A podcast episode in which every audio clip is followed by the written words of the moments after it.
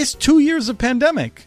What is it going to take to get a city to act as opposed to just talking about maybe making a plan someday? Welcome to another episode of the Community Broadband Bits Podcast. All right, start off a little slow there. Yeah, your energy started off low, but you hit the note. We're recording on my wife's birthday, and I just had lunch with her, and on the way over, we listened to the Tig Notaro podcast. I usually listen to podcasts at between 2.0 and 2.5x, and she listens to them at 1.0x, which is normal speed, and Tig Notaro talks slow. So I'm in this kind of slow state of mind right now. I've been in that car, Chris, and that podcast, your podcast speed is unintelligible. So I've been in that car, and it's painful. Yeah, I mean, it keeps me from driving off the road. I don't know. It's like this weird adrenaline effect. How do you retain anything? It's like listening to like a podcast, like an auctioneer or something, right? Yeah. I mean, I would say that I slow it down to like 1.5 or, like somewhere in there. If it's like a show that is a new ground where I'm not really sure what's going on. But, when you're listening to like a whole bunch of shows that are saying the same sort of things over, talking about, what's going on in Ukraine or what's going on in tech policy and stuff, you're sort of like listening for new things. You're not trying to like file every last detail away, I feel like. Yeah. So, and the other thing is that like, public radio shows, like they're designed for people that are quite a bit older than we are. Maybe Sean, it may not feel that way, but my understanding is that as you get older, like like you really do start to like slow down a little bit in your preferences. So I feel like there's a lot of space you could take out of those kinds of shows. For people who don't recognize the voices, though, these are the other two of our three senior leadership folks in the Community Broadband Networks team at the Institute for Local Self-Reliance. We got Sean Gonsalves. Welcome. Thank you. And Ry Marcattilio-McCracken. Thanks, Chris. Thanks for that. You have a name that lends itself to it. What can you do? We're going to talk about a couple of different topics today that there's so much going on, and we wanted to touch on some of them. I wanted to rant a little bit. I've ranted this several times to a lot of people around me, so if you've heard it already, I'm sorry. Maybe I've improved it a little. Maybe just kick it up to 1.5x or 2x. Right, maybe. But I want to start by highlighting something that Ry and also Emma on our team have been working on in particular, which is compiling this big list of broadband projects, not all just community broadband projects, but a lot of broadband projects that have been funded by the American Rescue Plan. So what's happening there, Ry? Yeah, so this is a big list that we started about I want to say maybe 6 or 7 months ago to try to just get our heads around what's happening with the rescue plan money and how our community's planning to use it. And so it seemed like at the time it was a good idea just to start tracking down which communities are considering projects and which ones have planned projects. At this point in time, that list has, and it is by no means comprehensive. So if you've got, if you take a look at it and you've got a good project that maybe we're missing on there, don't hesitate to shoot us a note. It's got 187 community-led projects across 45 states, including 22 states, which have announced significant broadband programs for new infrastructure. So nearly every state has something, but like half of them are doing something really cool. Is that how you break that down? I think that's fair. Yeah. And I would venture to say that probably every state has some sort of community-led project. And we've just, it's hard to wade through all the noise. Except for my state, Massachusetts. Right. Lastachusetts? Well, Lastachusetts. That's going to be there's a great Mike Birbiglia special he calls it Catsachusetts. I can't remember why. What? That's a great joke. I can't hear Mike Birbiglia without thinking of La Quinta Inn. He's that whole act about his sleepwalking is terrific. But I drive by La Quinta Inn, which for people who aren't aware, La Quinta Inn in Ammon, Idaho has the best broadband you can almost get in any hotel anywhere because the owners of that are a big supporter of the municipal fiber network there. And I learned a little bit about La Quinta Inn during stays there and talking with Bruce Patterson from there. All La Quinta Inns welcome you to bring your pets. And that's pretty cool. They're dog people, I guess. Wow, we should note that this podcast is not brought to you by La Quinta Inn, but maybe it could be. Yeah, maybe just the one in Ammon. I mean, our sponsorship rates can't be that big. They could afford to run the ad, even if they don't have much of a budget. So, are there any stories from the big list that leap out at you, Ry? Sure. I guess I can share a couple of interesting ones. So one of note, Hillsboro, Oregon, they just started building their municipal network in 2021. And they've announced they're going to commit $3 million of their rescue plan funds to that project and essentially speed it up. And so that's an interesting one because they specifically designed the rollout of their phase 0 and phase 1 deployments to reach the neighborhoods of Hillsboro that need connectivity the most. And so people there can take advantage of the bridge program they've got and get, I think it's gigabit symmetrical for $10 a month. For the low-income folks, yeah. For people who aren't aware, Hillsboro is I think, considered a fairly wealthy suburb. A lot of high-tech folks there in the Portland area. I think Intel's located up in there, has a lot of employees. They were going to be doing a 10-year build, I think was the original plan. And, this is not the first time we've heard this. Anytime a community says they're going to do something in 10 years, in my head, I'm like, right, 4 or 5, I get it. Because as you start building, like maybe something comes available in terms of money. I mean, Chattanooga got that $111 million from the federal government, from the Department of Energy, after they started building, after they committed to it. That allowed them to speed up. And the other thing that happens is the political dynamic changes, where, the city council members start hearing from people in their district who are like, are we going to get that in 10 years? Because I'd rather get that like tomorrow. Tomorrow would be good. So a lot of things can change when a city commits to something on a longer time frame. I think the landscape really changes and the local conversation changes once that first subscriber is lit up. Right. Yeah. So I think that's an interesting one to watch. And I've been wanting to get them on, but I've been waiting in line with what I keep telling you, which is, we're trying to make sure we're focusing our coverage on people that have done things, not people who are announcing things. So I think it's about time we pulled in the Hillsboro folks to hear right from them how things are going. I think so. There are plenty of other people to talk to as well from that big list.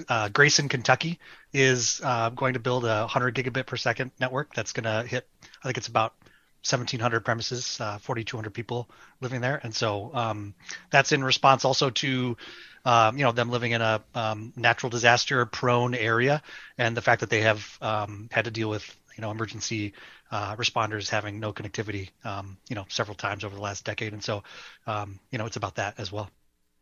Yeah. So there's certainly a lot of projects going on. There's new ones being announced every day, it seems like. So we'll keep updating that list. If you go to muninetworks.org, it's somewhere on the left-hand side. Is it under Learn or Resources, or am I just making up menu names now? It's under resources. Yep. On the left-hand side. Resources. So if you look under resources, you'll find American Rescue Plan projects or something like that. And you can make your way to the big list that way on every one of our muninetworks.org's pages. It's great and terrific to hear about and to see all these projects getting underway. Although it stuns me, though, how many places. I mean, the rescue plan money's been around now for some time. And it's just amazing to me that the number of communities and even states that are kind of dragging their feet and just sitting on it or scratching their head. I do think some of that has to do with the change in the rules. It looked like to a city administrator or a city lawyer, it looked like it might be complicated to spend that money on broadband, even just 6 months ago. It was that change in rules in January, if I want to remember correctly. When did I do all that dancing? Was that January? I think that was January. And at that point, it became easier. And so I hope that we'll continue to see more cities taking advantage of that money to do that. And so for people who aren't tracking it as closely, we're talking about the SLRFERF money, the state and local fiscal recovery funds. One of the other things we wanted to talk about was telehealth. And Sean, you published something. I know that this is something that you only had to put a few minutes in to get together, this op-ed about telehealth. It was a pleasure to work with Craig. Craig Settles is who we co-authored this piece with. But, I will say that they say many hands make light work, but, sometimes when it comes to writing, especially when you're used to doing things in the kind of a solitary fashion, it's an interesting process to collaborate. But so this piece was published on Broadband Breakfast, and it was, you know, Craig actually had a stroke a year ago, and oh no, it must have been like 4 or 5 years ago, I think, at this point. Really, was that long ago? Oh my goodness. So, yeah. Craig, if you're listening to this, forgive me for getting the anniversary messed up.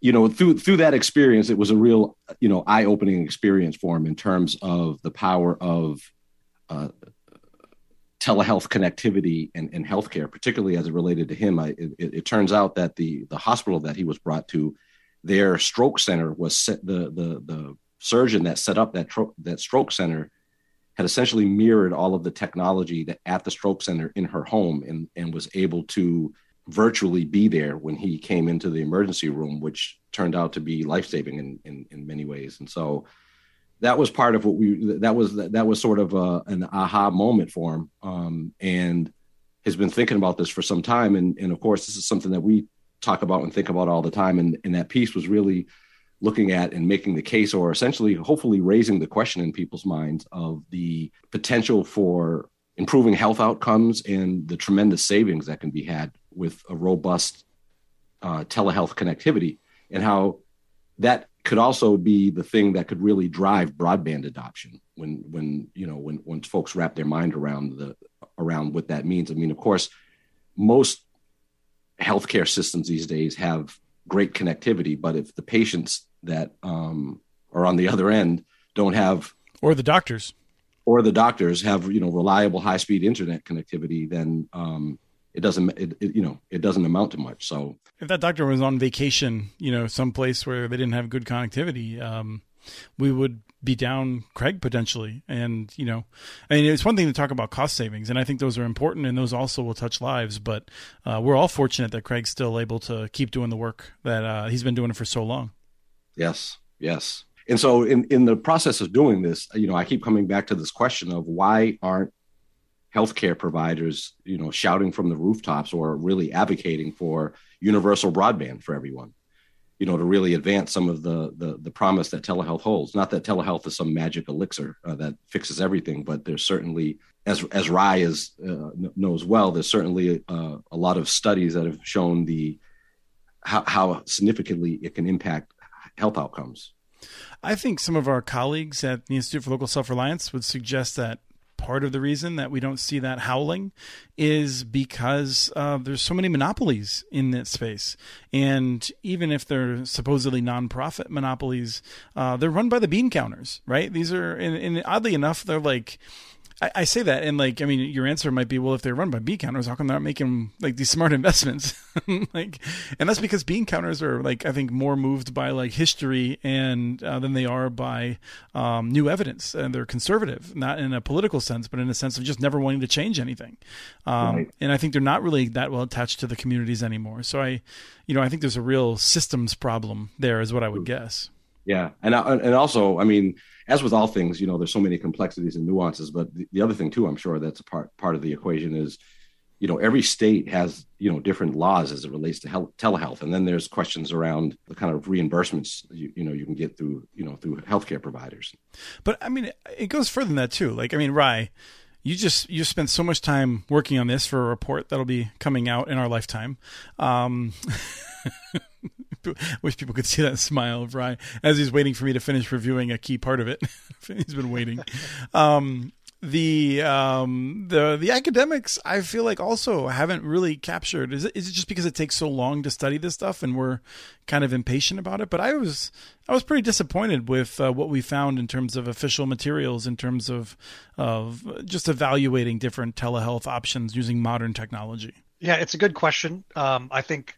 And to speak to what you two were talking about earlier, to some extent, my guess is it's a problem of communication across the different components to healthcare, not only the clinics and the hospital systems, but the insurers, and then the people who are doing the internal research and the industry analysts, and then the academics who are, you know, doing their own thing. And so putting all that stuff together in a compelling way and then shepherding it through the system into a successful telehealth project, and then collecting the data that you need and the quality of life improvements, the, you know, personal narratives to justify the continued existence of that program is not necessarily a fast process. And so it takes some time. And You know, I just had this flashback. I know Sean's a huge fan of basketball, so he'll get this right away. But I'm reminded of Wesley Snipes in White Men Can't Jump. It's hard work. It's hard GD work. That's a great movie. That is a great movie. And I mean, I'm right. The one thing I would add on to everything you just said is it's even harder than that, because when we talk to hospitals about this, they're like, we don't know which of our customers has broadband. You know, like, and then so that's a part of the problem is that and why Sean, I mean, we can sort of end this segment by noting exactly what Sean was saying, which is like, we need to think of broadband as being a subsidiary of healthcare to get it out to everyone, because it will save more money in the healthcare system than it costs to deploy broadband, subsidize it, and get the digital skills taught and all that. We can do all of that and still save more money in the healthcare system than if we just continue in the status quo. And so we kind of got to break this chicken and egg thing by just going big on telehealth is something that I feel like we're all leaning in the direction of. For sure. Mm-hmm. Mm-hmm. I think we want to lead into my rant in another few minutes here.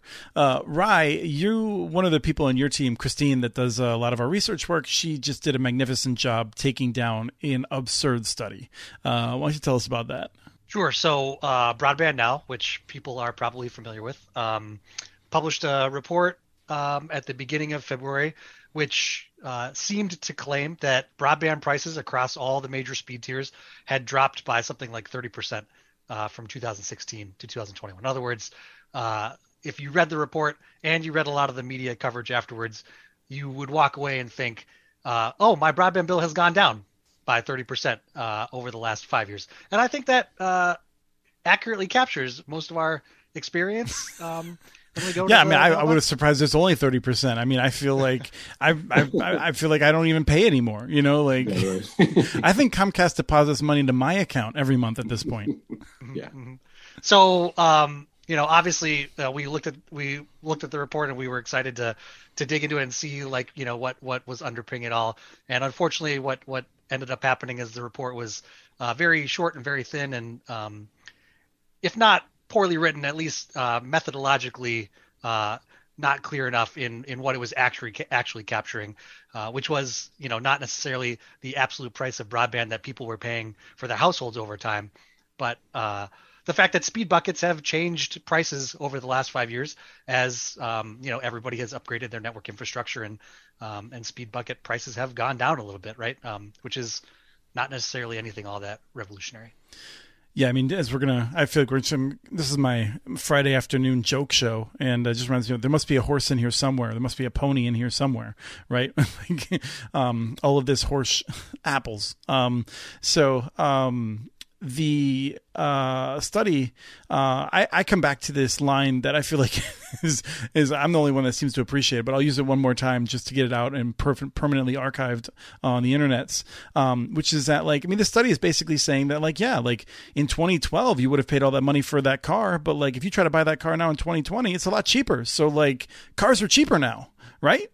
Like, because like that 2020, like the 2012, like Toyota that you would have got, is so much less now than it was. It's ridiculous. No one thinks of broadband in these terms.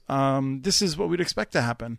And I'm sorry to see that the state of our media is such that reporters found this credible and amplified it. It's ridiculous. Right. Well, and that's part of the danger and what ends up happening. And it's like, you see a headline like that, or you see a story like that, and as an individual person, it doesn't align with people's experience. Like, you know, anybody that sees that is like, what? Wait, what? That, not me, and probably nobody that they know. But that kind of reporting, you know, really just serves as cover for policymakers to, you know, to do certain things that, you know, and have a, you know, the guise of evidence. To support what they're doing, and it's a real shame. Right now, as we're talking, they're wrapping up, I think, that the hearing on the broadband label, which would help give shoppers in the marketplace a better sense of what they're likely to get and make prices more clear amid all this misleading promotional prices and things like that. And a person representing U.S. Telecom, she went up there and cited that study and was like, "What's the problem?" Right? I didn't actually see it. Ry, you saw it, I think, right? because you watch that sort of stuff. I just take credit as though I watched it and repeat what you tell me. Yep. And I actually screenshotted the comments that were made. This person said, a recent study by Broadband Now found that prices for ultra high speed plans have decreased by almost $60 per month. That is remarkable and a testament to the investment America's providers are making to close the digital divide. This is a result of how competitive the broadband marketplace has become. So what's interesting is we talked about this right when it came out or so with Doug Dawson and Kim McKinley on the Connect This show. Wait a minute. What show was that, Chris? The Connect This show that we do. And Doug made a really good point, which I think a lot of people don't realize how concentrated the market is for broadband in the U.S. Because almost all Americans on getting broadband internet access get it from like fewer than 10 companies, right? Like most people get it from Comcast or Charter, and then there's other cable companies, and then there's like AT&T and Verizon and Lumen, and so in order for prices to have declined that significantly, it would mean that Charter and Comcast would have had to have been slashing their rates over those years, because mathematically it is not possible to arrive at an average if like 75% of the U.S. is on three providers and those providers are raising their prices. You know, the other providers would have to be like depositing money into their customers' accounts in order to make up the difference and to make the total amount paid drop. And so it's just like logically, it's ridiculous. Right. Well, and it's amazing that people can say certain things with a straight face. I mean, competition. Mm-hmm. Yeah. You know, the broadband market is one of the least competitive markets in existence. I mean, it's, you know, there's not many things you can think of where it's like, oh, I have a choice of either the local incumbent provider or nothing. Yeah. I mean, it gives you a sense of how much work we have to do, right? I mean, it's like this thing, I mean, we're celebrating these different investments, but like, you know, most of these investments are in towns that have hundreds of thousands of people where they're going to get competitive markets, right? That's less than 1% of the U.S. population. Now, we're hoping to see that those trends grow. You know, we're part of this larger effort of even private companies coming in, you know, more public investment in public-private partnerships and things. But the market is very consolidated. And I don't know if that's not something I can rant about. I could rant about this other thing as we move into it, which is that you know, something that Sean wears his passion on his sleeve more like I do. I've never seen Ry get as upset about this, but like, I'm just so annoyed at cities that aren't doing anything yet. You know, I went to the Net Inclusion event that the National Digital Inclusion Alliance put together, NDIA, is wonderful. It was inspiring in many ways. But every now and then I'd see a city on stage, usually a larger city.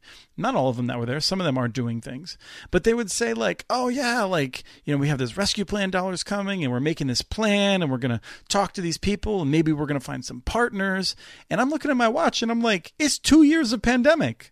Like, what is it going to take to get a city to act as opposed to just talking about maybe making a plan someday? Yeah. You know, fortunately, we have some cities, you know, Baltimore, it looks like Detroit. We have some cities that are going to be doing some smart things and taking action. Maybe they'll make some mistakes. They're going to try and solve this.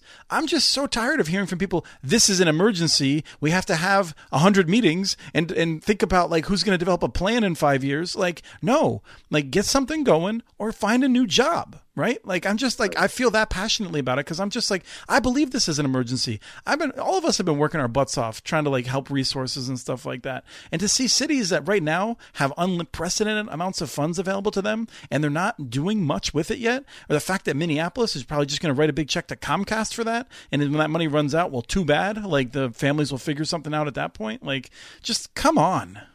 Right. Oh, man.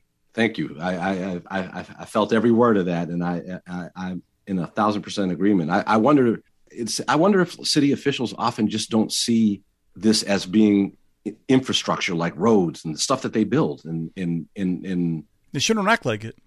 Yeah, they talk like it, right? But they don't act like it. Yeah, it's bizarre to me. But you know, and then also I'm sure too that, probably in the grand scheme of things, you know, a lot of municipalities, a lot of cities probably feel squeezed and, you know, have this like laundry list of things that are super important that they've underinvested in for a long time. I think no one can prioritize anymore. Like, I feel like people just can't prioritize. Like, you're right. Absolutely right. There's tons of stuff they want to be doing. They want to hire 8 different administrators to talk about, like, their meaningless contribution to climate change. Like, I care a lot about fixing climate change. Like, I think it's a major issue. But, like, St. Paul, Minnesota, like, hiring 3 new people to, like, focus on that is not going to move the needle, people. Like, let's get things done that we can get done.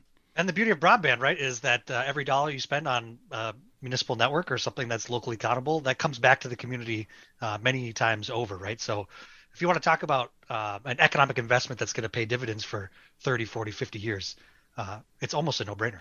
For the amount of money they put into sports stadiums, right? I mean, that's the amount of money we're talking about. We're not talking about like a historic investment any more than U.S. Bank was a historic investment for the county, the city, the state of Minnesota, right? Like, it's a 20-year investment. They understand that, right? They want the Vikings to stick around. Like, I mean, people act like this is like, you know, something that's unprecedented. The electric systems were more expensive. They built water systems out to everyone 100 years ago or something like that, you know? Yeah, like our generation hasn't had to do it before. Like, just look back at the different things cities have had to do. They have to prioritize and decide what's important. And the thing is that it's not important. And it's not important because the people who vote, the people who matter, they can afford the Comcast service, right? They can afford the cable service. And they're not happy about it, but it's not leading them to change who they vote for. And so public officials don't want to say, oh, these people who don't vote as much, who live in public housing, you know, that it's not that they don't count. They don't ever want to admit they don't count, but they don't count. Right?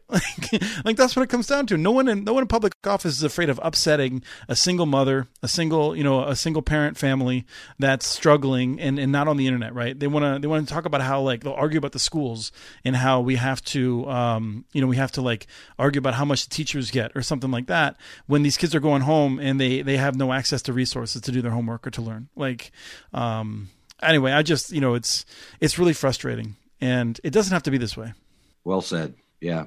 And it's not that, you know, anybody who's looked at the history of technology and knows how these other complex human systems were built knows that there are mistakes that are going to happen along the way. The first time we do it, you know, we're going to learn things and we'll do it better and better. And so this idea that we need to make sure that we don't make a single mistake before the first person gets connected is kind of a ludicrous one.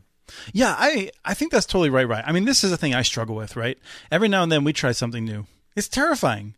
Like, you know, if I'm doing something someone else has done, I got like a playbook, right? Like, if we're trying something new, God, it sucks. It's so much more work. And you know, you wake up in the middle of the night, you're like, am I thinking of this right? You know, you're calling up other people trying to figure out. Like, it's hard work, but like, that's why we're electing these people. Like, it's not like, you know, it's not like it's supposed to be an easy job. I just feel like they need to do a better job, but also people need to have higher expectations. Like, it drives me nuts to, like, most of our major cities now are Democratic cities, and no one's ever going to vote for a Republican and in, like, any kind of majority. And so the Democrats feel very confident about it, but we need to hold these people to higher standards. And I've been saying this for years about Republicans in rural areas, right? Like, they haven't been doing enough to get broadband out to those rural areas. They need to be held to higher standards. I'm not telling people to vote for a party they don't like, but, like, we need to find ways of holding these people to higher standards. And that's got to be the first step. And the problem now, right, is there's so much money coming down the pipeline that 5 years from now or 10 years from now, you know, the argument that we need to fix the remaining digital divide is going to be even harder to make because we've spent all this money. That's right. And, you know, some of it's going to get spent poorly. Some of it's going to get wasted. But hopefully, you know, when we're talking a year or 2 years from now, we'll be much more optimistic about what the future looks like. Yeah, I mean, it's hard to imagine Congress appropriating more money until this money's spent. And so we're looking at 6-7 years, maybe 8 or 9 years. So yeah, like this is the thing that's moving. Like, we got to get it done now, or else, you know, cities can pay for this themselves. Like, I mean, they could, but then they really have to prioritize, right? Yeah.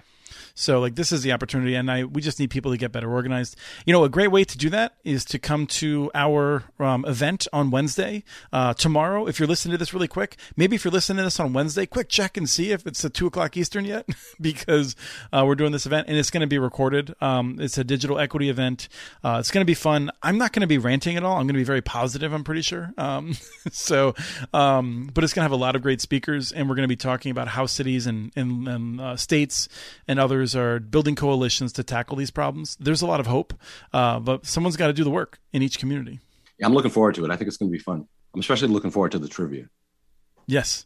Even though I won't be able to play, because I guess I, you know, kind of have access to the... You can play, you won't get the award if you win, right? It'll go to, like, the number 2 person if you win. Because like you developed some of the questions, some of the better questions, I think. We had good contributions from everyone, but like we're gonna have a video question, with photos, and I'm pretty sure that was yours. There we go. You know, hey, doing my part. You know.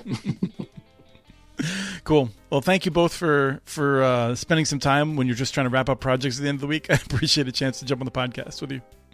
This is actually always fun. Yeah, it is. Thanks for having us, Chris. Appreciate it. Cool. We have transcripts for this and other podcasts available at muninetworks.org/broadbandbits. Email us at podcast@muninetworks.org with your ideas for the show. Follow Chris on Twitter. His handle is @CommunityNets. Follow muninetworks.org stories on Twitter. The handle's @MuniNetworks. Subscribe to this and other podcasts from ILSR, including Building Local Power, Local Energy Rules, and the Composting for Community podcast. You can access them anywhere you get your podcasts. You can catch the latest important research from all of our initiatives if you subscribe to our monthly newsletter at ilsr.org. While you're there, please take a moment to donate. Your support in any amount keeps us going. Thank you to Arnie Hughesby for the song Warm Duck Shuffle, licensed through Creative Commons. This was the Community Broadband Bits podcast. Thanks for listening.